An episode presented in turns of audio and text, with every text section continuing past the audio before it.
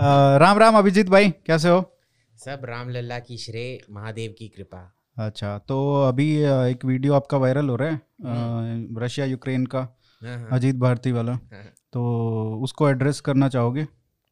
आपने बोला था कि पुतिन नालायक नहीं है और वो हाँ, इन्वेड हाँ। नहीं करेगा। हाँ हाँ वो पता नहीं वो मैंने ओरिजिन ट्रेस करने का कोशिश किया वो, अ, कोई हस्कर नाम मस्कर नाम का जीशान मस्कर नाम का कोई लवड़ा है। जनरल सर्जन होके उसको स्टोकेस्टिक का मतलब नहीं पता है। स्टोकेस्टिक ये होता है कि जब आप एक prediction based on certain variables करो। Which variables change and the situation also changes of course ठीक है? और इसमें क्या है? मेरा मेथडोलॉजी का एक बहुत एंड मैं अभी भी इस पे दृढ़ हूँ कि मैं जो उस देश से निकल रहा है उसको हमेशा ज़्यादा मानूँगा एज अपोज टू जो बाहर से निकल रहा है। अगर आप बोलोगे कि मेरे को अमेरिकन इंटेलिजेंस को सुनना चाहिए था जो मेरे दोस्त जो क्रेमलिन में हैं उससे ज़्यादा थे ये मैं कभी नहीं मानूँगा। हम्म। जैसे मैं कभी भी इकोनॉमिस्ट और न्यूयॉर्क टाइम्स को नहीं और स्पेशली नॉट राना अयूब को मानूँगा ओवर जो हमारे लोग कहते हैं जो देश में कहा जाता है ठीक है ना? तो ये दूसरी बात है। But here's the thing Zelensky ने भी खुद यही कहा था ना जेलेंस्की भी बोले जा रहा था कि भाई ये नहीं करने वाले हैं और तुम लोग अमेरिका प्लीज़ चुप रहो नहीं तो फिर तुम इनको भड़काने की कोशिश कर रहे हो। अभी तक हमको नहीं पता है मेरे दोस्तों को नहीं पता है कि उन्होंने कैसे ये मिस कर दिया। हम्म मेरे को भी समझ में नहीं आ रहा है। हम्म। बिकॉज़ एक ही एक्सप्लेनेशन है कि यू नो पुतिन पगला गया है। बट ये देखो ये पागल जो हाइपोथेसिस है मैं कभी नहीं मानता हूँ। अगर आपने कभी देखा है मेरे ट्विटर टाइमलाइन पे मैंने ना ही तो किम जोंग उनको पागल कहा है ना ही तो कभी इमरान खान को पागल कहा है। जी जिनपिंग को कहा है। आ, नहीं नहीं शी जिनपिंग को मैंने मूर्ख कहा है। हाँ कि वो पागल हो गया है पागल नहीं हुआ है वो हाँ। मूर्ख है मूर्ख था। वो जो एनालॉजी मैंने यूज़ किया था वो लीगली ब्लॉन्ड का ब्लॉन्ड वो ब्लॉन्ड बिम्बो आर्किटाइप है ना हाँ। जो एक कई सारे चीज़ में बहुत मूर्खता के ये में आते हैं पर कई एक चीज़ में बहुत स्मार्ट होते हैं सोशली बहुत स्मार्ट होते हैं। हम्म, तो आ, मैं अभी भी ये मैडमैन थीसिस मानने के लिए ये आ, आ, पागलपने का एक्सप्लेनेशन जो है ये मैं मानने के लिए तैयार नहीं। बट अमेजिंगली क्या हुआ जब मैंने सबको मेरे मॉस्को में जो भी दोस्त हैं, उनको फ़ोन किया, गाली देने के लिए उनके, कि बी सी एम सी तुमने क्या मेरे को घुमा के रखा है। और हमारा रिश्ता हमेशा सच्चाई का रहा है। ठीक है, वो प्रोपगेंडा नहीं करेंगे। एक दो तो रोने ही लग गए। और उनका, एंड तभी मेरे को ये हुआ कि ये पता है किस चीज़ पे रो रहे थे? हमारे बच्चे जाके अब अमेरिका में पढ़ नहीं सकते।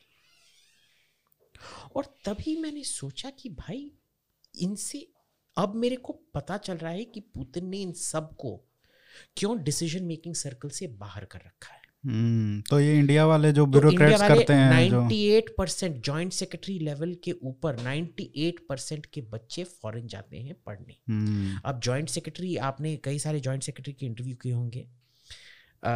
वो इतने भी जीनियस आइंस्टाइन की तरह नहीं है कि उनके 98 परसेंट बच्चे फॉरेन जाएँ। तो किस लिए जा रहे हैं? और उस डर के वजह से वो कैसे कैसे पॉलिसी डिसीजंस ले रहे हैं, इसका भी थोड़ा अंदाज होना चाहिए। पर तब तक मेरे को अंदाज ही नहीं था। एक ये बात भी तो आ रही है ना कि उसके डिफेंस मिनिस्टर को ही नहीं पता है कि क्या करने वाला है पुतिन और उसके स्पाई चीफ को। केजीबी का जो आजकल जो केजीबी है, उसका जो चीफ है, उसको भी नहीं पता है कि पुतिन क्या करने वाला है। यू सॉ द वीडियो जहाँ पे वो क्या कर रहे हैं स्पीक क्लियरली तो अगर आपने वो वीडियो देखा था हाँ। वो भी एक किस्म से उलझन में है कि भाई अब हो क्या गया है है ना? हाँ। द ओनली एक्सप्लेनेशन जो मैंने सुना है इज़ ही स्नैप्ड और देखिए ये स्नैप करना बहुत ही खतरनाक होता है इंटरनेशनल रिलेशंस के लिए। अगर इसका मतलब है कि आपका जो दुश्मन है वो ऐसे कंडीशन क्रिएट कर सकते हैं जिसमें आपका फ्यूज कट हो जाए और पागल जैसे एक डिसीज़न ले लो। But I have to tell you एक मेरा दोस्त था साशा गबुएव अलेक्जेंडर गबुएव वो कार्नेगी में काम करता है। उसने दो महीने पहले ही मेरे को बोला था भाई ये इन्वेजन होने वाला है। और मैंने बोला कि सुन साशा मैं तेरी बहुत कदर करता हूँ पर तू पागल हो गया तेरे सब दोस्त हमारे सब दोस्त बोल रहे हैं नहीं होने वाला है।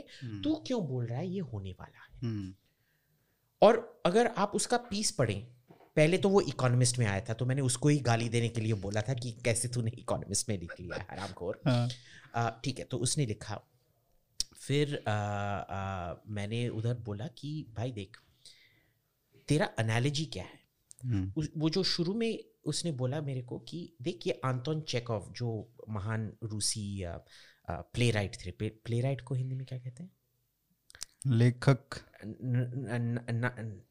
नाट्य लेखक हाँ नाट्य लेखक अच्छा उन्होंने उनका एक थीसिस था कि अगर आप एक नाटक के शुरू में ही अगर आपने देख लिया कि कमरे में एक बंदूक है ज़ाहिर है कि नाटक के कोई भी सीन में उस बंदूक का इस्तेमाल होगा। हम्म। हम्म। अब उसने मेरे को ये बोला और मैंने बोला कि बीसीएमसी ये कोई नाटक नहीं है ये कोई अ, ये नहीं है। फिर मैंने पूछा तेरे सोर्स क्या है? तो उसने हम्म। मेरे को सोर्स बताया। ये मोस्टली अमेरिकन थे और मैं तो कोई अमेरिकन सोर्स को मानता नहीं क्योंकि इस चीज़ पे अमेरिका कितना झूठ बोल चुका है। आई I मीन mean, हर चीज़ में बोलता है। मैं तो कहता ही हूँ कि जो भी उनका mainstream media think tanks हैं वो एक स्टेट uh, डिपार्टमेंट का आर्म है। Basically basically basically state department का आर्म नहीं है पर क्या है कि सबको ना फेड करते हैं बेसिकली वो। And they are too lazy to do their own thing वो हाँ वो वो चूसना पड़ता है क्योंकि उनको जॉब्स चाहिए लेटर तो सभी को बोलना पड़ता है हाँ ये बहुत अच्छा बंदा है। एकदम चुतिया पर बकरा होगा पर ये सब जाके बोलेंगे हाँ बहुत अच्छा बंदा है बहुत अच्छा बंदा है बहुत अच्छा बंदा है। कोई भी किसी को कॉन्ट्रडिक्ट नहीं करेगा पब्लिकली ठीक है ना? तो मेरा हमेशा ये है कि क्राई वुल्फ क्राई वुल्फ तो आपको पता है ना कि वो वो बच्चे ने भेड़िया आ गया, भेड़िया आ गया भेड़िया आ गया। और फिर हम्म। जब असली में भेड़िया आया किसी ने नहीं भेड़िया नहीं आया हम्म। तो ये सिचुएशन था। और मैं अभी भी रिग्रेट नहीं करता हूँ। क्योंकि तब तक कुछ जब वो दोनेत्स्क और लुगान्स का रिकग्निशन हुआ और वो जो मीटिंग टेलीकास्ट किया गया तभी कुछ मुड़ा। हम्म। और मेरे को एक दो बंदे ने बताया भी था कि मुड़ा है। मैं बस विश्वास करने के लिए तैयार नहीं था कि भाई ये शायद बिकॉज़ मेरे को अभी भी समझ में नहीं आ रहा है कि कैलकुलेशन क्या था। अभी तक मैंने इंटरनेशनल प्रेस में हम्म। रूसी प्रेस में किसी भी प्रेस में एक पीस नहीं पढ़ा है जो मेरे को साफ़ साफ़ बता सके कि एंड गेम क्या है? कि एंड गेम क्या है? पुतिन क्या, क्या सोच रहे थे? इसमें कितने सारी चीज़ें गलत हो सकती हैं? हम्म। पुतिन को कैसे पता? Ultimately Putin was right SWIFT sanctions नहीं लगे। मेरे को तो हंड्रेड परसेंट विश्वास था कि स्विफ्ट सैंक्शंस लगेंगे। स्विफ्ट सैंक्शंस हमारे दर्शकों के लिए वो है जो अंतरराष्ट्रीय बैंक ट्रांसफ़र कर सके। हम्म। तो इलेक्ट्रॉनिकली जैसे हम फ़ोन पे या पेटीएम पे करते हैं अंतरराष्ट्रीय स्तर पे बेसिकली नेफ्ट जो है उसका इंटरनेशनल वर्जन है। बेसिकली तो इसमें क्या था? मेरे को अभी भी आ, आ, कोई भी ये नहीं मिला है। जो सैंक्शंस उस पर लगे हैं आ, कई सारे लोगों पे लगे हैं ये तो कोई नए सैंक्शंस नहीं है पर पुतिन सही था। वेस्ट में अभी भी वो दृढ़ निश्चय नहीं है कि वो इस पे ठीक से सैंक्शंस लगाएँ। हम्म। सैंक्शंस लगाएँ रूस को थोड़ी जलन होने वाली है पर उतना जलन नहीं होने वाला था जैसे ये लोग बोल रहे थे वो लगाने वाले हैं करके। वो देखा इटली ने बोला कि गुची के जो प्रोडक्ट्स हैं उस पे उसको एग्जेम्प्ट कर दो हाँ, सैंक्शन से। डायमंड्स कर दो एग्जेम्प्ट और देखो कौन कौन कौन बोल रहा था? इटली जर्मनी हंगरी हम्म। आ, और एक और देश था जिसने बोला कि भाई हम रोमेनिया। हम्म। हम बिल्कुल नहीं अलाउ करेंगे आपको स्विफ्ट का कट ऑफ़ सबसे ज़्यादा जो रेजिस्टेंस आ रहा है वो तो यूएस और जर्मनी से आ रहा है क्योंकि उनके जो ट्रांजैक्शंस हैं वो ज़्यादातर रशिया से हैं। करेक्ट तो इसमें बहुत सारी चीज़ें एडअप नहीं कर रहे हैं कि पुतिन ने अभी क्यों डिसीज़न लिया, क्योंकि अगर वो नॉर्थ स्ट्रीम टू पाइपलाइन हो जाता तो लगभग साठ से सत्तर परसेंट जो हीटिंग होता है जर्मनी में गैस बेस्ड है और इंडस्ट्रियल यूज़ सब कुछ के लिए। जब वो डिपेंडेंसी हो जाती, तब आप जर्मनी और भी ये होता, पर क्लियरली पुतिन ने हमसे बेहतर सोचा है इसके बारे में। पता नहीं क्यों उसने बिल्कुल सही एनालिसिस किया कि जो सैंक्शंस लगने वाले हैं वो इतने बुरे नहीं हैं। और जो हम माने जा रहे थे कि वो सैंक्शन लगने वाले हैं वो सैंक्शंस लगे नहीं। दूसरी बात इसमें क्या है बहुत ही आ, मेरे को अभी भी ये है कि आप यूक्रेन के अंदर गए पर यूक्रेन देखिए अफ़गानिस्तान के साइज़ का है। इराक से दो गुना बड़ा है नो दो गुना one and half times one point five times बड़ा है। अगर इधर भी इंसर्जेंसी शुरू हो गया आप क्या करोगे? आपने इसके बारे में सोचा है? नहीं। पर देख लीजिए रूस यूक्रेन में ज़्यादा कब्जा कर चुका है पहले फोर्टी एट आवर्स में। Forty eight money? अड़तालीस। अड़तालीस घंटे में जितना अमेरिका ने इराक पे किया था उसके इन्वेजन के टाइम पे। हाँ बट वो लैंड बॉर्डर नहीं था तो वो डिफरेंट था थोड़ा। नहीं नहीं लैंड बॉर्डर तो था वो तो कुवैत और सऊदी अरेबिया से कर रहे थे। बट मोस्टली एयर वाला था ना? नहीं नहीं जो ज़मीन पे कब्जा किया गया था हम्म। जितना ज़मीन पे कब्जा किया गया था और ये लोग तो रशिया से तो कर ही रहे हैं और बेलारूस से भी बेलारूस से भी कर रहे हैं। हम्म ये भी है। तो आ, मैं तो मैंने तो वो वीडियो शेयर भी किया था अपने टाइमलाइन हाँ हाँ हाँ हाँ। देखा। मैं कभी that you are wrong and you admit it कोई दिक्कत नहीं आई। Happily admit it boss I happily admit it but देखो पॉलिसी ये है कि यू टेक अ कॉल ये नहीं कि मेरे को पता नहीं वो अद्वैतन करते हैं ना नीति नीति नीति नीति ये मैं नीति नीति नहीं करता हूँ। पॉलिसी मानी you take a stand you say this going to happen if it's wrong it's wrong and story तो आपको क्यों लगा कि ऐसा नहीं होगा? टैक्टिकली और स्ट्रेटेजिकली हम्म। अगर देखा जाए तो what would have been better for Putin कि अ, या उसको जो जो दो रीजन है वहाँ पे रशिया से मिलते हुए हम्म, उनके ऊपर तो रशियंस जो रेबल्स हैं उनका कंट्रोल है। तो he could have just taken that तो वो देखो बिना इन्वेजन के ही वो यूक्रेन को एकदम क्रश कर सकते थे। हाँ वही वही। आ, तो इसीलिए मेरे को समझ में नहीं आ रहा है ना। हम्म। मेरे सो जो सब दोस्त जो क्रेमलिन में नहीं पर जो सरकार में उधर काम करते हैं उनको भी समझ में नहीं आ रहा है कि हुआ क्या है। हम्म। क्योंकि हमने जो सब पेपर वर्क बना के दिया था उसमें तो ये एनालिसिस था ही नहीं। राइट तो ये भी हमको सोचना है बहुत ध्यान से मेरे को अभी तक समझ में नहीं आ रहा है कि क्या हुआ। बट इतना अगर इन्वेजन कर रहे हैं वो लोग तो प्रिपरेशन तो चल रही होगी ना बहुत समय से। देखिए प्रेपरेशन तो हर इसीलिए बोलते हैं ना you prepare based on capability not based on intent हाँ। हम ये नहीं बोलते हैं कि हमारा पड़ोसी हमारा दोस्त है इसीलिए वो जितना भी आ, आ, आ, खरीदे जाए आर्म्स हम्म, हम कुछ नहीं करेंगे। क्योंकि एक दिन वही जो बंदूक है वो तुम्हारे जो उसके दुश्मन के खिलाफ इस्तेमाल हो सकता है वो कल तुम्हारे खिलाफ इस्तेमाल हो सकता है ना? हम्म, तो ये कभी भी एक यू ऑलवेज इसको हिंदी में ट्रांसलेट करो you you prepare based on capability not on intent मतलब सामर्थ्य के हिसाब से आप अ, अ, तैयारी करते हो युद्ध की ना कि जो आपका इंटेंट उद्देश्य है जो। हाँ हाँ।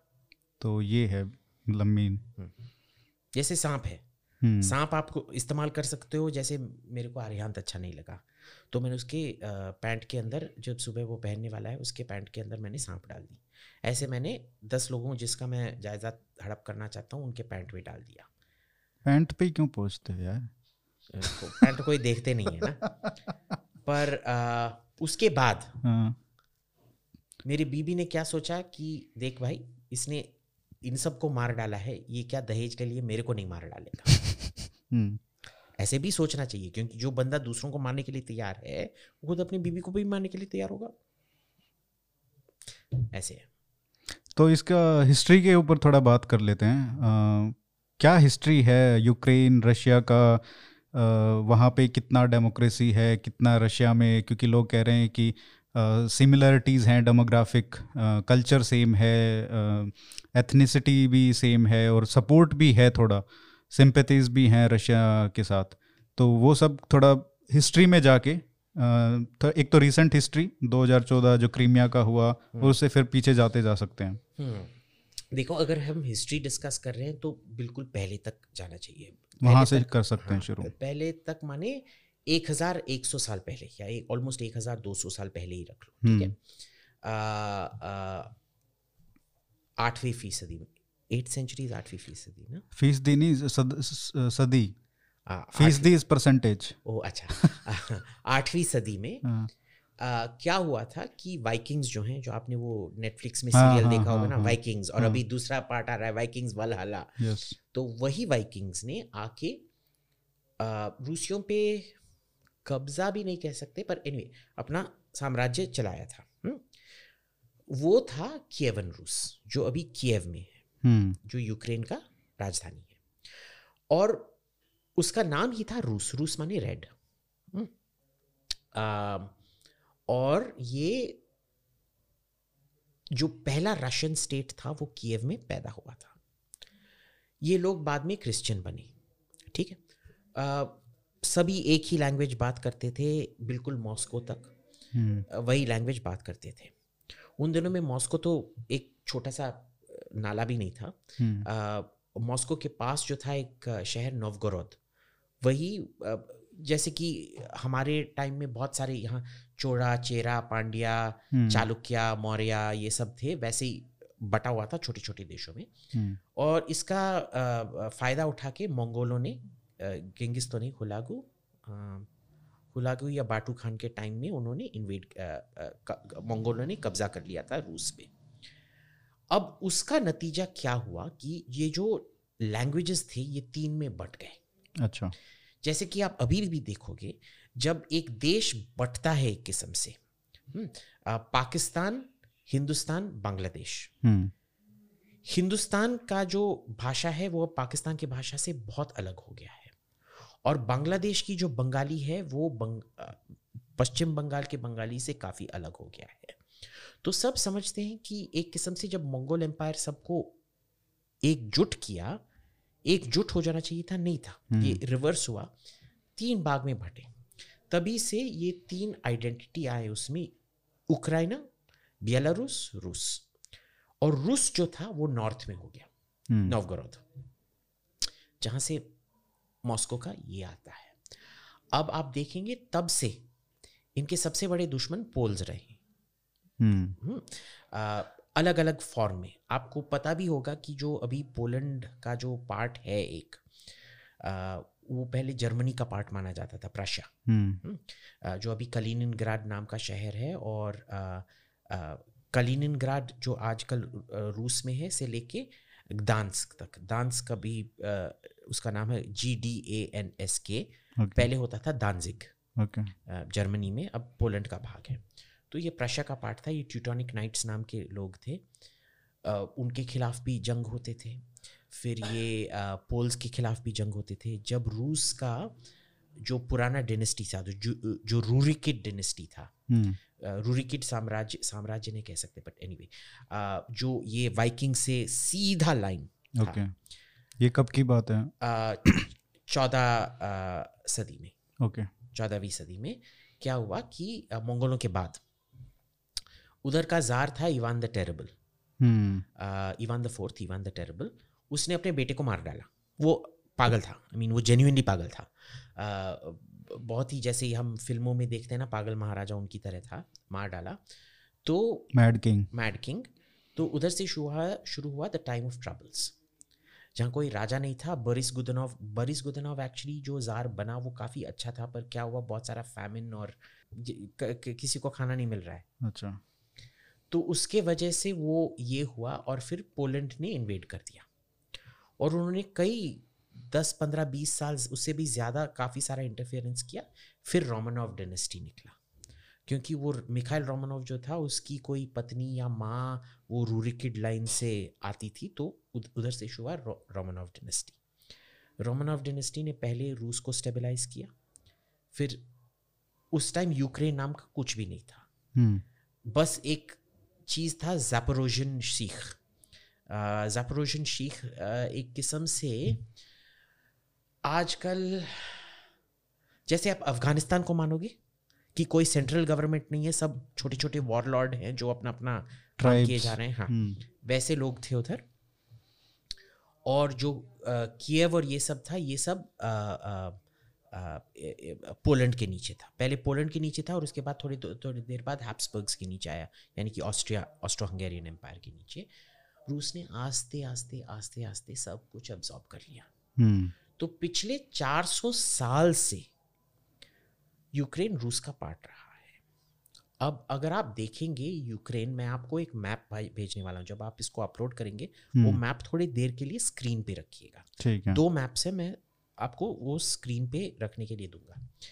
अ, तो जब मैं ये बात कर रहा हूँ मेरा चेहरा मत देखिएगा वो मैप देख दिखाते रहिएगा। उस मैप में आप देखेंगे कि यूक्रेन जो था जो जापोरोजन शीख था वो बहुत स्मॉल था। हम्म। जो किएव और ये सब था जिसको आज़ादी दिया गया वो रूसियों जार ने दिया था। हम्म। बिफोर 1917 यानी कि हाँ वेल बिफोर 1917 ये तो 1645 अच्छा। से शुरू हो गया है। 17th सेंचुरी में। 1654 नहीं हाँ 1654 से शुरू हुआ। हम्म। सेवनटीन सेंचुरी से शुरू हुआ। सो हाँ सॉरी हाँ मैं चौदहवीं सदी और आठवीं सदी बोल रहा हूँ। टेक्निकली नौवीं सदी और पंद्रहवीं सदी है but anyway seventeen century से ये इनको आज़ादी यानी कि आज़ादी माने रूस का भाग बनाया गया। और uh, क्या हुआ कि uh, ये सब पोलैंड या ऑस्ट्रिया हंगरी से लिए गए। फिर जब कम्युनिस्ट लोग आए 400 साल रोमनॉफ डिनेस्टी के बाद हम्म। जब कम्युनिस्ट लोग आए उन्होंने पूरा जो रूस रूस का जो साम्राज्य था उसको रीऑर्गेनाइज करना शुरू कर दिया। और रीऑर्गेनाइजेशन में क्या हुआ कि आपने देखा होगा कम्युनिस्ट लोग बहुत बकते हैं पर करते हैं उसका उल्टा। ठीक है ना बोलते हैं सबको फ्रीडम ऑफ़ स्पीच होना चाहिए पर खुद बस्तर मांगे हाँ, आज़ादी फलाना मांगे आज़ादी आज़ादी देते किसी को नहीं। हाँ, देते किसी को नहीं। हाँ। अगर कम्युनिस्ट के नीचे आज़ादी मांगोगे तो गोली दिल्ली, दिल्ली पुलिस की पिटाई आपको बेहतर सूझेगी। वो जो करेंगे आपके साथ भी नहीं करेंगे आपके पूरे खानदान के साथ करेंगे। हम्म।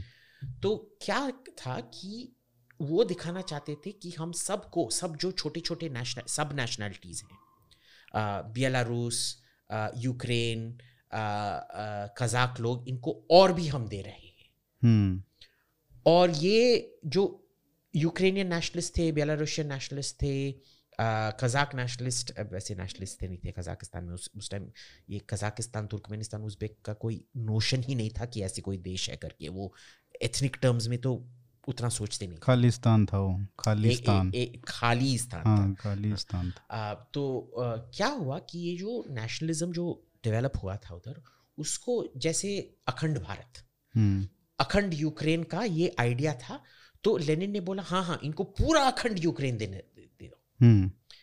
तो जैसे हम कई आपने देखे होंगे अखंड भारत के मैप में अगर आप ट्विटर पे जाके कोई पागल को देखो कि वो समझता है कि अजरबैजान भी हिंदुस्तान का पार्ट होना चाहिए क्योंकि उधर एक आग का टेंपल है और एक शिवलिंग है ना तो इसीलिए अजरबैजान भी तो ईरान सब हम कब्जा करके उसको एक्चुअली साकार कर दिया उन्होंने। हम्म। तो यूक्रेन का जो यूक्रेनियन है वो दस परसेंट भी नहीं है। बाकी नब्बे परसेंट जो नया यूक्रेन है उसमें से तकरीबन चालीस परसेंट जार ने दिया चालीस परसेंट कम्युनिस्ट ने दिया। और उसमें भी जो भी आप देखेंगे यूक्रेन के बीच में नीपर नदी ऐसे चलता है। हाँ हाँ हाँ हाँ उसका जो सब कुछ जो पूरब में है वो या तो लेनिन ने दिया और जो क्राइमिया का जो पेनिनसुला को क्रुश्चव ने दिया 1954 में। ओ हम्म, क्यों? मेरी मर्ज़ी मेरे को जो करना है करने दो। तो ये लेकिन था तो उन्हीं के अंडर में ना? था तो सोवियत संघ के बेसिकली उन्होंने क्या किया? एक बड़ा उत्तर प्रदेश बना दिया कुछ कुछ जोड़ जोड़ के। जो तोड़ जोड़ के उत्तर प्रदेश बना दिया। क्यों? क्योंकि उनको दिखाना था कि हम यूक्रेन नेशनलिस्ट के सब अखंड यूक्रेन बना रहे हैं हम्म, तो तुमको पेपर पर हम तुमको अखंड यूक्रेन दे रहे हैं। लेकिन कंट्रोल्ड बाय अस और कितने लोगों को मरवाया स्टालिन ने? होलमदोर जो उधर फैमिन था जो बंगाल फैमिन की तरह जब इंडस्ट्रियलाइजेशन होता है तो सब खाना की सामग्री बस उन लोगों को दिया जाता है जो इंडस्ट्री कर रहे हैं और बहुत सारे करोड़ों लोग मरते हैं। तो वो सब इसी वजह से हुआ। तो हुआ तो सही। अब आप देख लो जब सोवियत संघ गिरा फिर 1991 में इनको पता नहीं था कि भाई अरे हमने तो इसके लिए लड़ा नहीं था। हम इसको शायद चाहते भी नहीं थे पर हमको इतना ज़्यादा मिल गया। तो एक किस्म से ये अखंड भारत की तरह अखंड यूक्रेन साकार हुआ। इसमें प्रॉब्लम क्या था कि बस करप्शन ही करप्शन था। भ्रष्ट भ्रष्ट के बाद भ्रष्ट के बाद भ्रष्ट के बाद। वो सारे जो ये पुरानी जो स्टेट्स थी जो रशिया के साथ जुड़ी हुई थी सबका वही कहानी। सबकी वही कहानी है। हम्म। कई कई सारे देशों ने अच्छा सा मैनेज किया जैसे कजाकिस्तान ने बहुत अच्छी तरह से मैनेज किया है। हम्म। मोर और लेस मोर और लेस आई मीन सब एकदम कंपैरिजन ही कर सकते हैं हाँ कंपैरिजन ही कर सकते हैं। उज़्बेकिस्तान उतना अच्छा नहीं किया। तुर्कमेनिस्तान ने तो बहुत ही घटिया कर रखा है पर आ, बहुत पैसा है गैस के वजह से। तो आ, वो ठीक है। बेलारूस ने तो आपने देखा है क्या आ, उसको हो गया है। बट इसमें यूक्रेन में क्या हुआ? यूक्रेन एक किस्म से पाकिस्तान बन गया। हम्म। कैसे पाकिस्तान बना? मैं ये दहशत गर्दी के तरह नहीं। पर पाकिस्तान में क्या है कि वो जो दो अ, अ, दो लाख लोग हैं जो तकरीबन 500 खानदान से हैं जो पूरा का पूरा पाकिस्तान कंट्रोल करते हैं पंजाब में से आते हैं। मोस्टली पंजाब में से 99 परसेंट पंजाब में से आते हैं। और उसका फौजी फाउंडेशन कंट्रोल करते हैं और जैसे वो सब लैंड कंट्रोल करते सब हैं। कुछ हम्म। उन्हीं के कंट्रोल में रहता है। वैसे ही इधर यूक्रेन में ये ऑलिगार्क्स आ गए। ठीक। एकदम भ्रष्ट पूरे के पूरे भ्रष्ट थे। और जो भी वो करते थे यूक्रेन उनके लिए वो उनका सब असली घर लंदन में होता था या बॉस्टन में होता था या न्यूयॉर्क में होता था। जैसे पाकिस्तानी लोग दुबई में या लंदन में घर बनाते हैं पाकिस्तान को बस यू नो मायके की तरह ट्रीट करते हैं हम्म। वैसे ही उसको ये बना के रखा था। हम्म। तो जो भी उधर गलत होता था जैसे पाकिस्तान बोलता है हिंदुस्तान ने करवाया हिंदुस्तान ने करवाया हर चीज़ रॉ ने करवाया या हिंदुस्तान ने करवाया है जो भी इधर होता था रूस और के जी ने करवाया। हम्म। फिर क्या हुआ कि अल्टीमेटली ये एक किस्म से बहुत ही प्रॉब्लमैटिक बन गया। इसमें एडिशन में क्या हुआ कि अमेरिका अपना छेड़ना सब शुरू कर दिया। वो जो मैदान रेवोल्यूशन हुआ था 2014 में वो क्या था? एक डेमोक्रेटिकली इलेक्टेड गवर्नमेंट इलेक्ट हुआ। डेमोक्रेटिकली इलेक्टेड गवर्नमेंट जो डेमोक्रेटिकली इलेक्टेड यानुकोविच ने इलेक्शन जीता था। हम्म। लोगों ने बोला जैसे ट्रंप के सपोर्टर्स ने सिक्स जनवरी को नहीं माना कि अ, अ, ये इलेक्शन चोरी नहीं किया गया था। हम्म। तो अमेरिका क्या बोल रहा है देख लो। जो हमारे इधर हुआ था सिक्स जनवरी को हम्म। वो बहुत गलत है। आप ये सब नहीं कर सकते हैं। हाँ। पर जो यूक्रेन में हुआ था उस दिन को 2014 में वो बिल्कुल सही था। वो इलेक्शन चोरी किया गया था। अब तक हमने सबूत नहीं देखे हैं कैसे चोरी किया गया था। बस चोरी किया गया था। ठीक है? और उन्होंने डेमोक्रेटिकली इलेक्टेड गवर्नमेंट को निकाल के अपना प्रेसिडेंट बनाया। हम्म। हम्म। उससे रूस ने बोला भाई अब बस अब बहुत हो चुका है ये बकवास अब सहा नहीं जाएगा। और उन्होंने आके जो सबसे लास्ट में यूक्रेन को दिया गया था जो क्रुश्चव ने 1954 में क्राइमिया दिया गया था हम्म। उसको ले लिया क्योंकि वो 90 परसेंट रूसी था। हम्म। ठीक है? अब भी अगर आप देखेंगे यूक्रेन में एक अ, जो स्प्लिट है ऐसे है जो नीपर नदी का जो पूर्वी तट है उसमें ज़्यादातर रशियन रहते हैं। और जो नीपर का जो पश्चिमी तट है उसमें ज़्यादातर यूक्रेनियन जो अपने आप को मानते हैं रहते हैं। पोलैंड साइड जो है। पोलैंड साइड में। इसमें भी एक चीज़ है अगर आप एक रूरल डिस्ट्रिक्ट का मैपिंग करोगे ना हाँ। मोफुसल डिस्ट्रिक्ट्स का मैपिंग करोगे तो उसमें क्या आता है कि यूक्रेनियन ही ज़्यादा दिखेंगे पूर्वी तट पर भी। अच्छा। क्योंकि जो सब रूसी हैं वो सब शहरों में रहते हैं। ओके।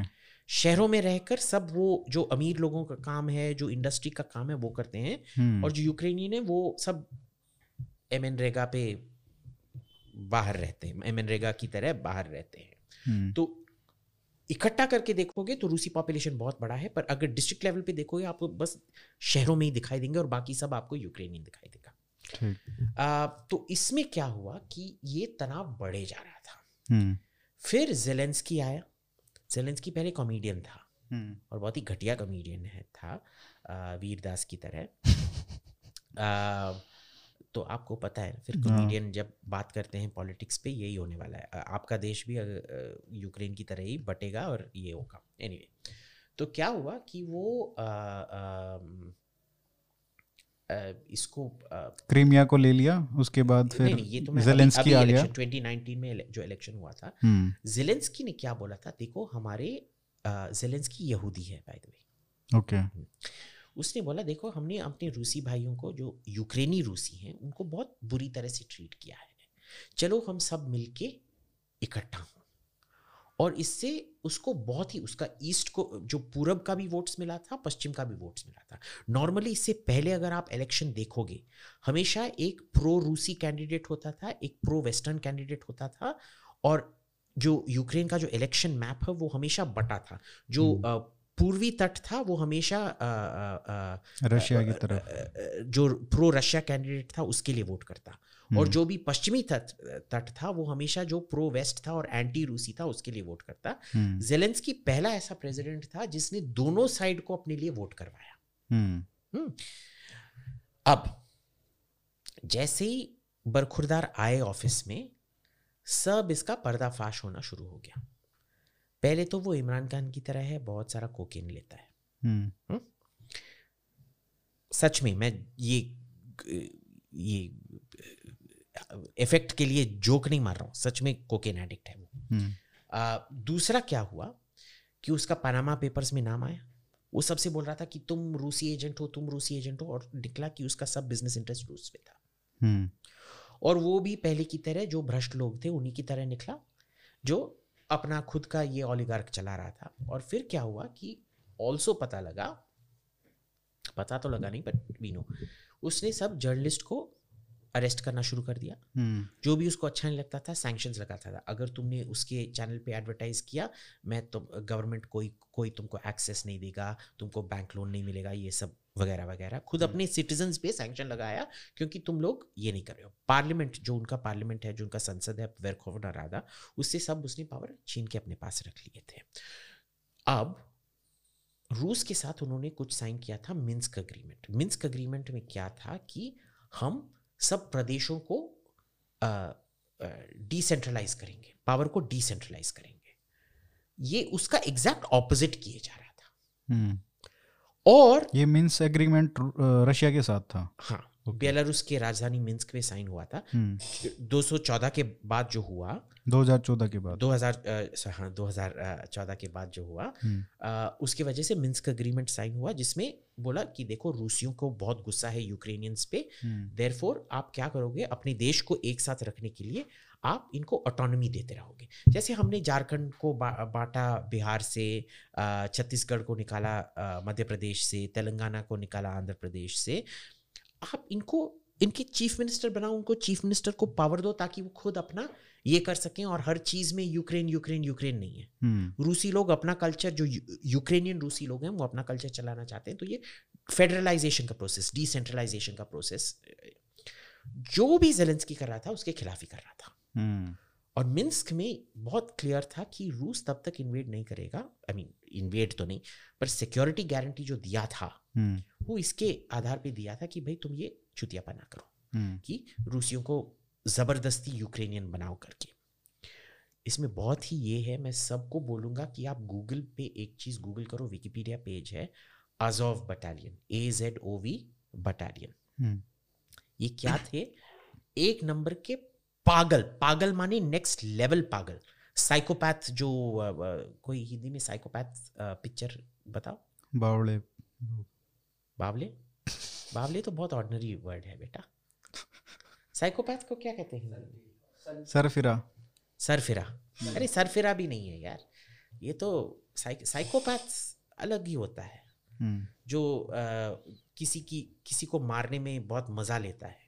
हम्म, उन किस्म के तेरह चौदह हज़ार लोग थे पैरामिलिट्री में। खुद अपना मिलिशिया बना के रखा था इन लोगों ने। उनको यूक्रेनियन आर्मी में अब्जॉर्ब किया गया।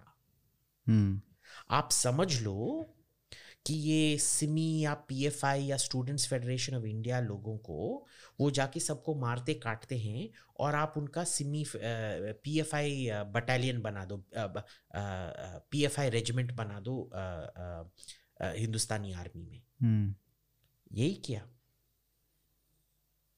यही किया इन लोगों ने। और रूस ये देखे जा रहा था सोचे जा रहा था ये हो क्या रहा है? हैं? हमने क्या अग्रीमेंट साइन किया? तुम क्या किए जा रहे हो? और फिर तुम बोले जा रहे हो NATO NATO NATO NATO NATO. हम्म, अब देखो नेटो के जो एंट्रेंस गाइडलाइंस हैं और जो ईयू के भी एंट्रेंस गाइडलाइंस हैं उनके तहत यूक्रेन बन ही नहीं सकता था मेंबर। तो ये जेलेंस्की ने फिर से वही काम करना शुरू किया जो उसके पहले आते थे करने के लिए कि उसको धमकाने के लिए। जैसे पाकिस्तान करता है ना अगर अमेरिका तुम हमको पैसा नहीं दोगे हम चीन के पास जाएँगे। और चीन अगर हम तुमको पैसा नहीं दोगे तो मैं अमेरिका से ले आऊँगा। यही ये होशियारी करने की कोशिश कर रहा था। और फिर पुतिन ने बोला भाई बस तुम्हारा बकवास यहाँ ख़त्म होता है। Thus far and no further he snapped. That's the only explanation I've heard. He snapped. Hmm. Uh, तो ये अब तक की कहानी। ये आपने कहा कि जो शहरों में जो लोग रहते हैं वो थोड़े रशिया के जो पूर्वी शहरों में रहते हैं। अच्छा उस उस उस साइड के जो वेस्टर्न साइड में पश्चिम में मोस्टली यूक्रेनियन ही है। अच्छा।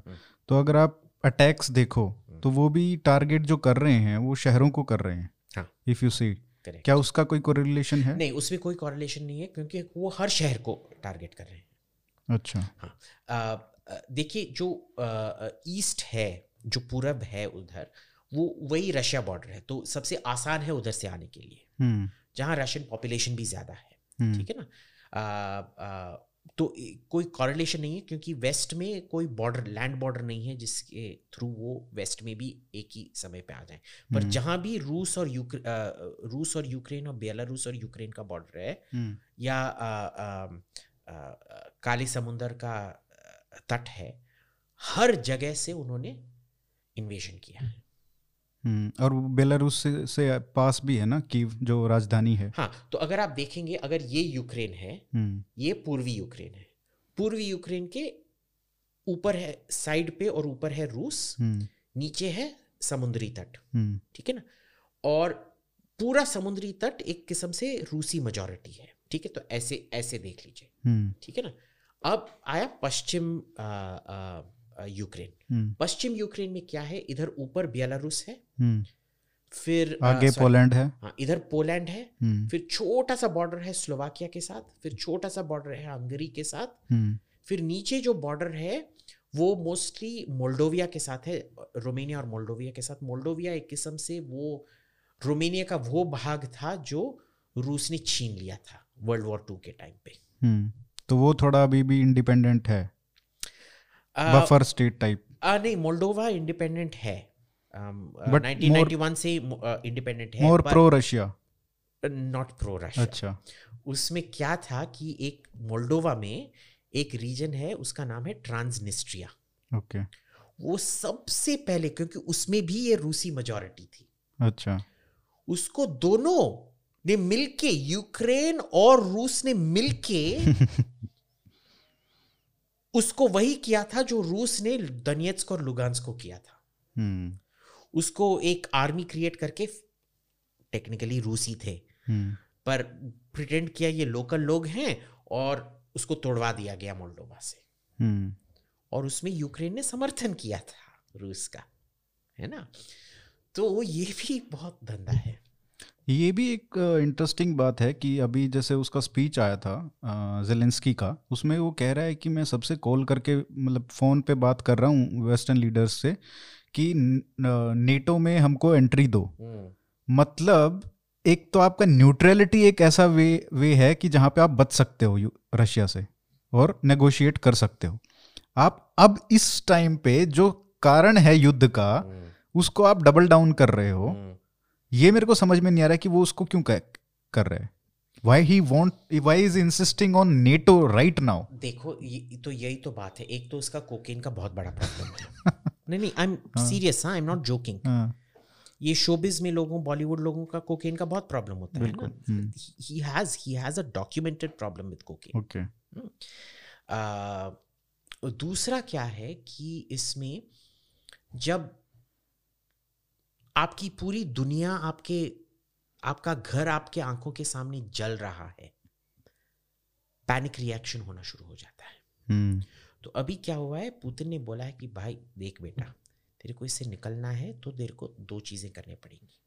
पहले तो हमारा क्राइमिया का हमने जो क्राइमिया लिया था वो तेरे को मानना पड़ेगा कि ये अब लीगली यूक्रेन ये नहीं बोलेगा पाकिस्तान हिंदुस्तान की तरह कि नहीं नहीं मैं इसको नहीं मानता हूँ उसको नहीं कश्मीर का उस Contested part- है। हाँ, नहीं। तुम लीगली ये हमको दोगे हम्म। और दूसरा तुम न्यूट्रलिटी मानोगे। हम्म। वो भी मान एक साइड में वो रूस से बोल रहा है हाँ हाँ मैं मानने के लिए तैयार हूँ। दूसरे साइड में वो जाके बोल रहा है हाँ नहीं नहीं मेरे को नेटो नेटो नेटो नेटो अगर तुम यही करते रहोगे पुतिन क्या उल्लू का पट्टा है? देख नहीं पाएगा कि क्या है। तो अभी भी ये सब गेम्स खेले जा रहे हैं। हम्म। और इसमें जो शकुनी और शकुनी और मंत्रा ने अगर शादी करके एक बेटा पैदा किया था वो है जो बाइडेन का एडमिनिस्ट्रेशन हम्म। ओबामा ने ओबामा ने यही किया नहीं था नहीं ना? बिना शादी के अगर पैदा किया था। तो ओबामा की भी यही पॉलिसी थी ना एंकरेज करना उसको। हाँ यूक्रेन तो, को। तो ये डेमोक्रेट्स ने सब तो इसमें देखिए ये एक और स्ट्रेन है। अब क्यों ये सब बदला? अगर आप 2001 में देखोगे पुतिन ने बोला था देखो भाई लाटविया लिथुआनिया एस्टोनिया नेटो में जाना चाहते हैं हम्म। ये उनका हक बनता है। हम्म। वो जो निर्णय लेंगे वो मैं उसको मानूँगा। हम्म। अगर यूक्रेन नेटो में जाना चाहता है ये उनका हक है। मैं उसको मैं उसको मानूँगा। ठीक है? पर क्या हुआ इस पूरे इसमें कि क्या बदला? 2001 से 2021 में क्या बदला? बहुत सारी चीज़ें हूँ। पहली चीज़ था उस समय भी कोसोवो का जंग हो चुका था। अब देखिए कोसोवो में क्या हुआ था देख लीजिए। दो जंग थे एक तो बॉस्निया का जंग था दूसरा था कोसोवो का जंग। हम्म। बॉस्निया में नेटो ने बमबारी की और बॉस्नियन सर्ब्स और क्रोएट्स जो अत्याचार कर रहे थे मुसलमान भी अत्याचार कर रहे थे हम्म। पर प्रॉब्लम क्या था? वो हारे जा रहे थे तो इतना अत्याचार का मौका नहीं मिला उनको ठीक है ना? हम्म बम करके सब रुकवा दिया और उन्होंने बोला बॉस्नियन जो बॉस्नियन सर्ब थे उन्होंने बोला देखो भाई हमको अलग देश चाहिए। नेटो ने बोला नहीं तुमको अलग देश नहीं मिलेगा। इसकी तुमको इजाज़त नहीं है और ज़बरदस्ती उनको अ, उसी अ, देश में रहने को बोला।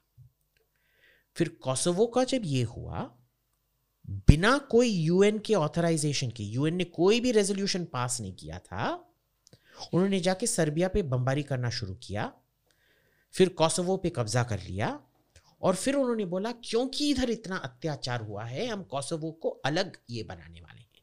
अब देखिए, एक प्रिंसिपल है ह्यूमैनिटेरियन इंटरवेंशन ये यूएन मानता नहीं है पूरा इसको इसको कभी भी पास नहीं किया गया है। जैसे यूएन चार्टर को पास किया गया है ह्यूमैनिटेरियन इंटरवेंशन नाम का कोई ये अभी तक पास नहीं हुआ है। लीगली कुछ नहीं है। लीगली कुछ नहीं है। हम्म, पर अज्यूम कर लो कि ये एक लीगल प्रिंसिपल है क्योंकि आईसीजे ने इंटरनेशनल कोर्ट ऑफ़ जस्टिस क्योंकि वो अखंड चूतिए हैं और उनमें सब गोरे लोग या सब गोरे लोग यानी कि जापानी जो हमेशा जो भी गोरे बोलते हैं हाँ हाँ हाँ हाँ हाँ मालिक जी मालिक वही अ, अ, अ, बोलते रहते हैं। उनका एक सॉर्ट ऑफ़ मोनोपली है। उन्होंने बोला कि आईसीजे ने बोला कि उधर जंग में जाना सही बात था। लीगली करेक्ट था। तो अज्यूम की ह्यूमैनिटेरियन इंटरवेंशन एक लीगल है। फिर भी आप मेरे को दिखाओ कौन सा ह्यूमैनिटेरियन लॉ है जो बोलता है आप बिना यूएन के ऑथराइजेशन के एक अलग ही देश बना सको उससे। हम्म तो creating Kosovo as an independent state जो कॉसोवो को निकाला गया सर्बिया से वो इलीगल है। इसीलिए कॉसोवो अभी तक मेंबर स्टेट नहीं बन पाया यूएन का। और माइंड यू कई सारे वेस्टर्न स्टेट्स ने कोसोवो को उसके बावजूद रिकग्निशन दे रखा है कि तुम इंडिपेंडेंट स्टेट हो।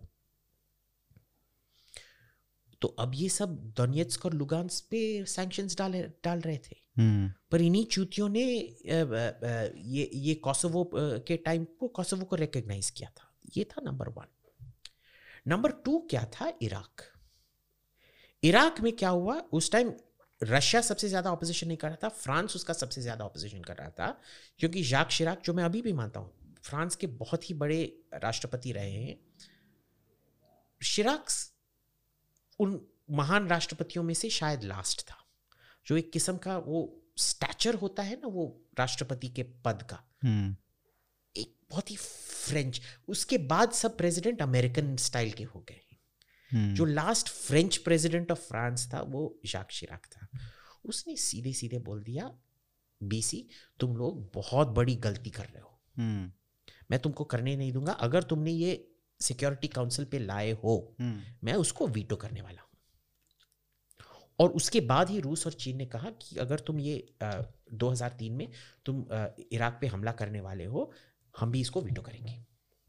हम्म, और माइंड यू इस टाइम ये सब Washington Post BBC New York Times ये सब बोले जा रहे थे उधर केमिकल्स हैं बायोलॉजिकल वेपन्स हैं मस्टर्ड गैस है सारिन है हम्म, ये है वो है करके सब झूठ। अभी तक उन्होंने अपोलोजाइज नहीं किया है। अभी तक माफ़ी नहीं मांगी है झूठ बोलने के लिए। हम्म। सब झूठ बोले जा रहे थे अभी तक कुछ भी नहीं। मिला वही ना स्टेट स्टेट डिपार्टमेंट का प्रोपेगेंडा ही हाँ, चला रहे थे अभी भी जाके देखो वो कॉलिन पावेल का वो मशहूर स्पीच वो एक कोई ये उठाता है टेस्ट ट्यूब हम्म, आपको पता है इसमें जहर भरा हुआ है। मैं इसको अगर तोड़ूँगा हज़ार लोग मर जाएँगे। हम्म, कुछ नहीं मिला। हम्म। तो उन्होंने जस्टिफाई करके इन्वेड किया। उसका कोई सैंक्शन लगा? कुछ भी नहीं। और ये और मानो या ना मानो इसकी जो दो सबसे बड़े जो अभी यूक्रेन के इन्वेजन पे पागल होए जा रहे हैं यूक्रेन और पोलैंड दोनों ने उस इन्वेजन में पार्ट लिया था। हम्म, उन दोनों ने मिलके अमेरिका के साथ यूक्रेन इराक के अंदर घुसे थे। ठीक है ना?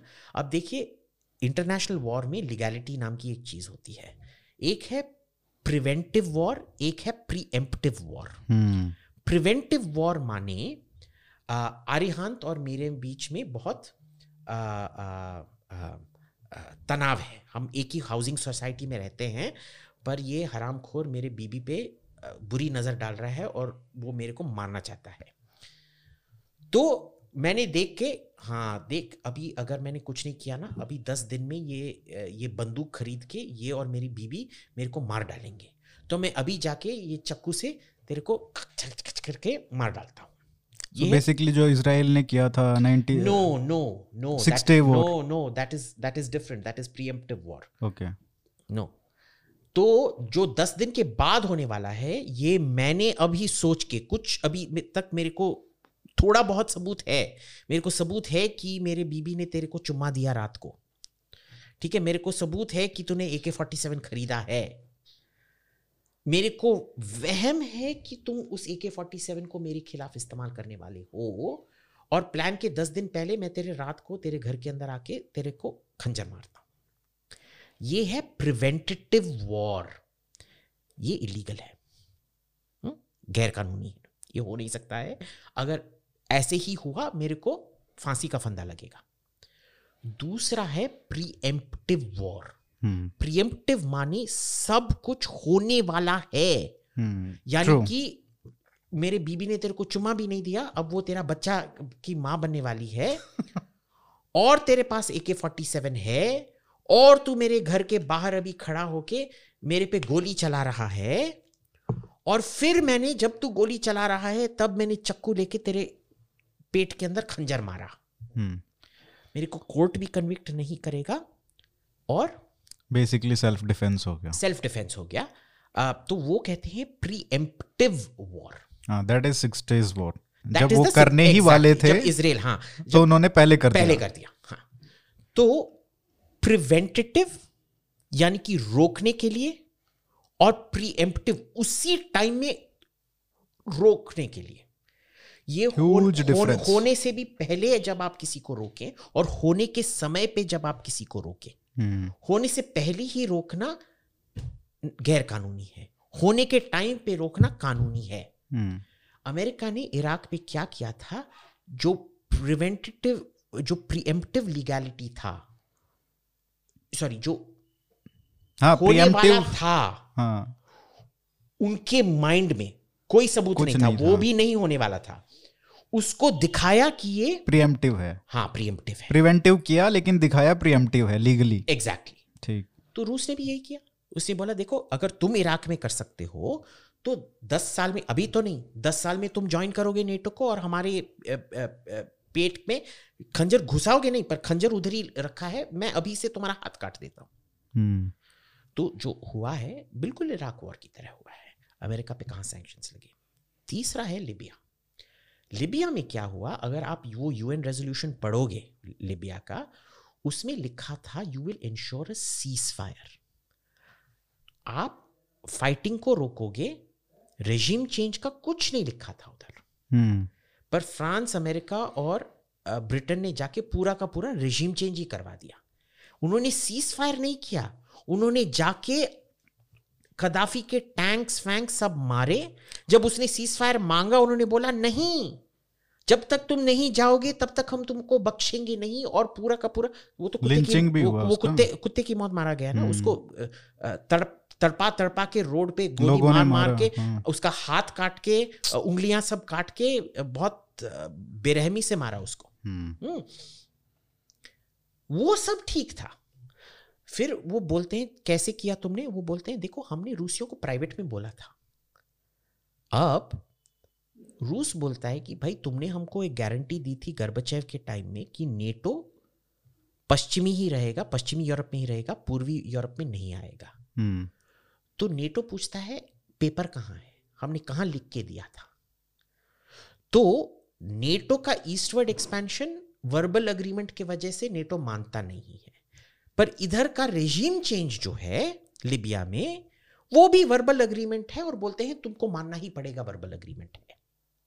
कोई भी वर्बल अगर वर्बल अग्रीमेंट होता तो यूएन रेजोल्यूशन में ही लिखा होता ना regime change Gaddafi has to go and be tried for war crimes true तो ये लोगों को चूतिया बनाने में बहुत माहिर है। अब इसमें इसीलिए जो भी ये कहते हैं ठीक है माइंडसेट है मे बी सौ टाइम्स मेरे से गलती होगी। अभी तक मेरे पास क्या? तीन गलतियाँ हुई हैं। ट्रंप का मैंने बोला है कि ट्रंप राष्ट्रपति बनेगा, वो इलेक्शन हार गया बेचारा। फिर मैंने बोला था, अफ़गानिस्तान नहीं गिरेगा।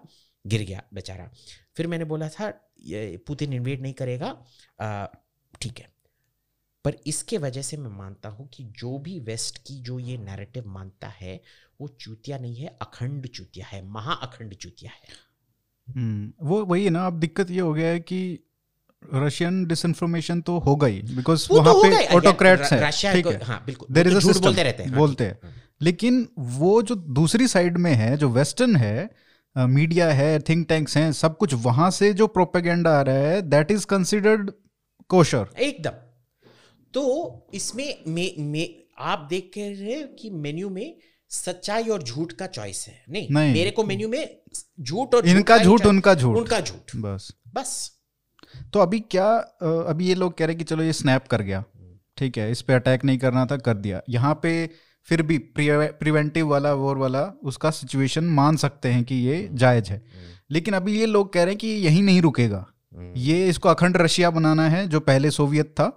उसमें फिर हाँ, ये अब देखो ये शायद बाल्टिक स्टेट्स हाँ, और इनको भी लेगा और और सब चीज़ों को ले, शायद लेके ही रहेगा। मैं बताता हूँ क्यों। आ, पहले उनका स्टांस था कि फिनलैंड और स्वीडन जैसे मैंने बोला था ना 2001 में भाई वो वो सीन क्या है? दिल वाले दुल्हनिया ले ले जाएँगे लास्ट में। मैंने नहीं देखी वो घटिया फ़िल्म हाँ, वो लास्ट में पायल क्या है उसका नाम? हाँ वो लास्ट वाला काजल क्या? सिमरन। सिमरन सिमरन जा तू अपनी ज़िंदगी जी ले। वैसे रूस ने भी 2000 पुतिन ने 2001 में बोला था फिनलैंड स्वीडन जा अपनी ज़िंदगी जी ले। हम्म। अभी लेटेस्ट स्टेटमेंट देखो और पुतिन ने बोला है ऑफिशियल स्टेटमेंट आया है। अगर फिनलैंड और स्वीडन ने सोचा भी नेटो ज्वाइन करने के लिए बहुत ही खतरनाक चीज़ें होंगी। there will be severe consequences तो अब पुतिन ने निर्णय ले लिया है अब बस। अब से कुछ नहीं होगा। नेटो ने पश्चिम में जो करना है करो। पूरब के साइड तुमने एक और कंट्री लिया उसकी बात भी शुरू हुई। हम सीधा ट्रूप्स अंदर भेजने वाले हैं। हम्म। अब इसका क्यों हुआ? तो एक तो लीगल था लिबिया बॉस्निया ये। दूसरा क्या हुए जा रहा था कि एक इन्होंने अमेरिकन ने बहुत बार ये कलर्ड रेवोल्यूशंस किए। हम्म। जो भी रूस का जो दोस्त था उसको पलटा के अपने अप, अपना दोस्त का रेजिम सरकार लाने की कोशिश की। जॉर्जिया में किया कजाकिस्तान में अभी दो महीने पहले ही दो दो या एक महीने पहले ही ट्राई करने की कोशिश की। किर्गिस्तान में किया ट्राई किया। फिर यूक्रेन में तो 2014 में यही हुआ था। बेलारूस में भी इन्होंने ट्राई किया था। तो ये भी हो रहा था और रूस देखे जा रहे थे भाई मैं तेरा दोस्त हूँ या तेरा दुश्मन हूँ? क्यों तो मेरे ये किया जा रहा है? रूस में भी उन्होंने ट्राई किया था। हम्म। बहुत बार ट्राई किया था। ठीक है ना? काम नहीं हुआ। वो वो वो दूसरी बात है पर ट्राई किया था। तीसरा क्या था कि एक ट्रीटी था बलिस्टिक मिसाइल डिफेंस ट्रीटी। यानी कि मेरे पास न्यूक्लियर हथियार है तुम्हारे पास न्यूक्लियर हथियार है। यानी कि मेरे पास आ, ये मान लो चक्कू है। तेरे को मारने के लिए चक्कू है और तेरे पास मेरे को मारने के लिए चक्कू है। मैं क्या करूँगा? मैं ढाल नहीं रखूँगा और ताकि तेरे को थोड़ा विश्वास हो कि मैंने चुपचाप एक ढाल नहीं खरीदा है अपने आप को प्रोटेक्ट करने के लिए ताकि हम इक्वल हैं। हम्म। डरना नहीं है। डरना है पर उतना भी डरना नहीं है। इसे कहते थे बलिस्ट A B M treaty anti ballistic missile treaty जहाँ दोनों के पास बलिस्टिक मिसाइल्स थे पर दोनों ने अग्री किया कि वो वो मिसाइल्स डेवलप नहीं करेंगे जो बलिस्टिक मिसाइल को मार के गिरा सकते हैं। हम्म। अब अमेरिका ने बोला देखो ईरान बलिस्टिक मिसाइल बनाया जा रहा है। उसको थोड़ा सा ऊपर कर लो। सॉरी ईरान बलिस्टिक मिसाइल बनाया जा रहा है हम्म। तो हमको डेवलप ही करना पड़ेगा। देखो नॉर्थ कोरिया भी कर रहा है तो हमको करना ही पड़ेगा। तो रूस ने बोला हाँ बिल्कुल सही। तुम भी सच बोल रहे हो भाई। देखो नॉर्थ कोरिया भी कर रहा है ईरान भी कर रहा है। तो क्या करते हैं? हमारा ट्रीटी है कि हम एक दूसरे के खिलाफ ये शील्ड नहीं करेंगे। हम्म। ऐसे करते हैं हम दोनों एक साथ बनाते हैं। ठीक है? क्योंकि क्या होता है कि अगर ईरान का मिसाइल यूरोप या अ, अमेरिका जाना है सबसे पास वाला देश रूस है। अगर नॉर्थ कोरिया का मिसाइल को भी अमेरिका जाना है सबसे पास वाला देश रूस ही है तो हमारे टेरिटरी में ही ये मिसाइल रखना उचित होगा। हम जॉइंटली डेवलप करेंगे इसको। हम्म। और अमेरिका ने बोला नहीं। और फिर कहाँ कहाँ उस मिसाइल को स्टेशन किया पता है? पोलैंड में आ, आ, स्लोवाक स्लोवाकिया में शायद पर पोलैंड में डेफिनेटली है जापान में। और रूस ने बोला भाई देख ये जो missile I told you remember you prepare for capacity not for intent बोला तो है कि तुमने ईरान और नॉर्थ कोरिया के लिए ये मिसाइल रखा है। लेकिन पर हमारे पास क्यों हमारे मिसाइल हाँ पर कल तो ये मिसाइल हमारे मिसाइल को भी गिरा सकता है। हम्म, क्योंकि तुमने ये हमारे बॉर्डर के पास रखा है। हम्म, तो ये भी हुआ। तो इतने सारे चीज़ें पे झूठ बोल के ठीक है, मान ही लो झूठ ना बोला हो। असली में ये सब हुआ है। विश्वास कहाँ रहा? ठीक है तो बेसिकली दिस इज़ इट और इंडिया का जो पोजीशन है, क्योंकि बहुत लोग बोल रहे हैं कि ये इंडिया को पोजीशन क्यों नहीं ले रहा है रशिया को सपोर्ट क्यों कर रहे हैं? भाई देख किसने बोला है कि इंडिया को पोजीशन नहीं लेना है? दो टके के पॉलिटिशियन जिनका कोई फ्यूचर नहीं है कैबिनेट में दो टके के थिंक टैंकर जिनका उधर और यूक्रेन ने वो न्यूक्लियर टेस्ट हुए थे उसमें भी नहीं किया था हमारा। और दो टके के थिंक टैंकर चुसवाऊ लोग जिनका चूसने से ही उनको काम मिलेगा डीसी में। यही लोग बोल रहे हैं ना। हम्म। देखो हम मेरे पास एक वो थिंक टैंकर चुतिया है। मेरे सामने पाँच साल पहले एक ट्रैक टू चला था। उसमें गवर्नमेंट ऑफ़ इंडिया के मैं नाम नहीं रिचर्ड हास जो भी है। हम्म, आ, उसके सामने उसने ये पॉइंट रेज किया था। उसके सामने गवर्नमेंट ऑफिशियल ने बोला था भाई देख हमारा ये जो है इंडियन ओशन से है पैसिफिक ओशन से है और वो भी चीन के बारे में है। हम्म, ये रूस फूस की बात हमारे से मत कर। हम्म, रूस पे अगर तू बात करेगा कुछ नहीं चलेगा। ठीक है? और उसने बोला भी था तुम जो वैल्यूज़ की बात कर रहे हो कम से कम पहले अपने आईने में तो खुद का तो शक्ल देखो तुम। हम्म, ये या तो वो भूल गया है क्योंकि उसकी चड्डी उतारी गई थी या तो फिर झूठ बोल रहा है। ठीक है ना? तो ये बहुत होता है। But how do you see the situation अच्छा स्टैंड लिया है इंडिया ने इंडिया ने बिल्कुल सही जो करना था बिल्कुल सही किया है ठीक ये हमारा झगड़ा नहीं है बॉस और ये you know this is like choosing between pot calling क्या pot calling the kettle black को हिंदी में क्या कहते हैं Uh, उल्टा चोर कोटवाल को डांटे हम्म, yes, तो एनीवे anyway, तो इंडिया ने बिल्कुल सही किया और देखो यूक्रेन ने हमारे खिलाफ बहुत सारी चीज़ें की है अभी भी अगर आप देखोगे यूक्रेन के एम्बेसडर ने अभी थोड़ी देर पहले आज सुबह ही बोला है हम्म, जैसे वार्तालाप की है उसने इंडियन एम्बेसडर के साथ वो इंडिकेट कर रहा है कि आपके जो स्टूडेंट्स यूक्रेन में पढ़ रहे हैं इनको हम हॉस्टेज हॉस्टेज को क्या कहते हैं?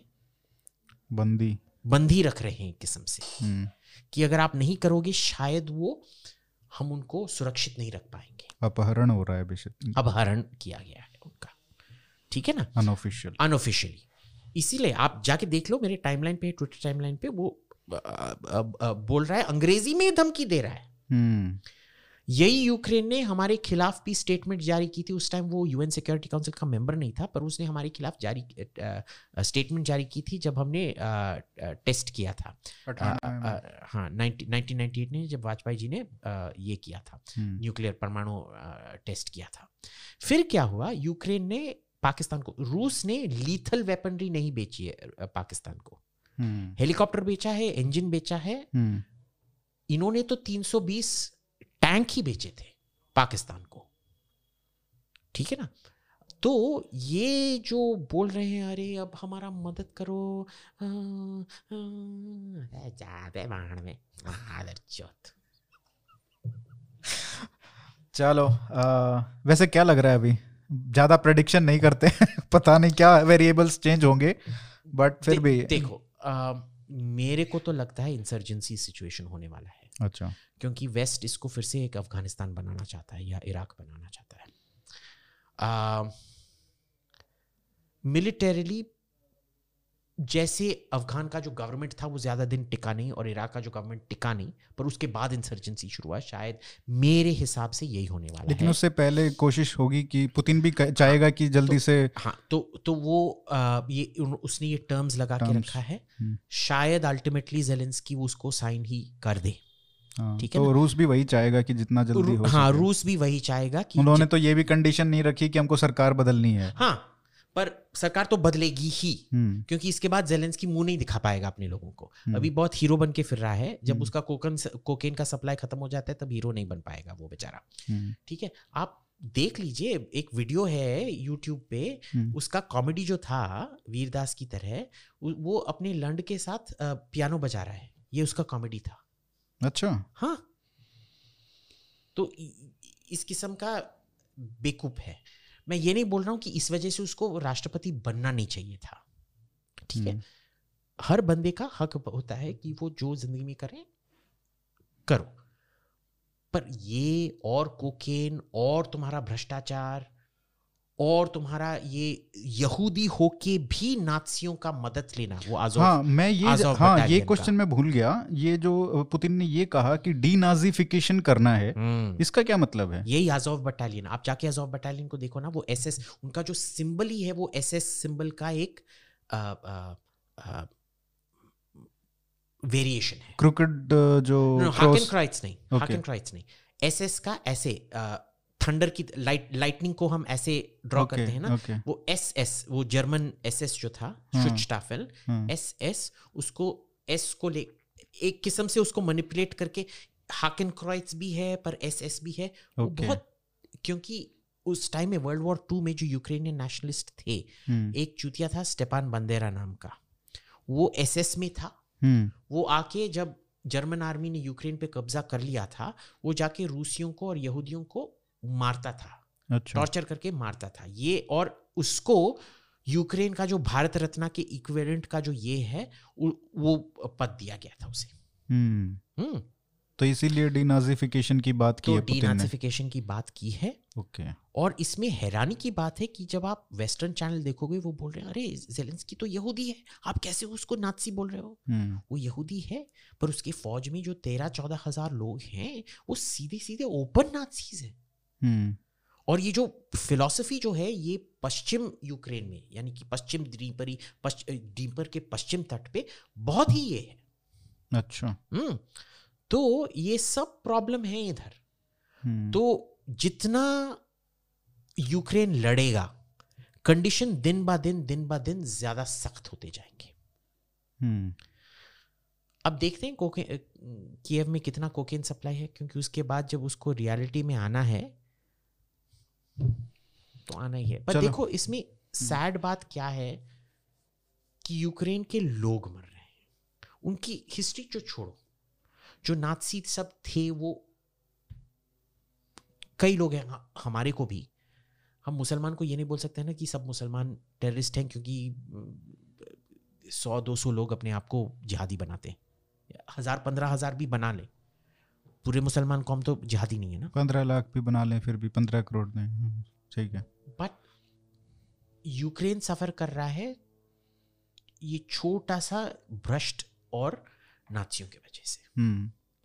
It's sad but that's unfortunately the way it is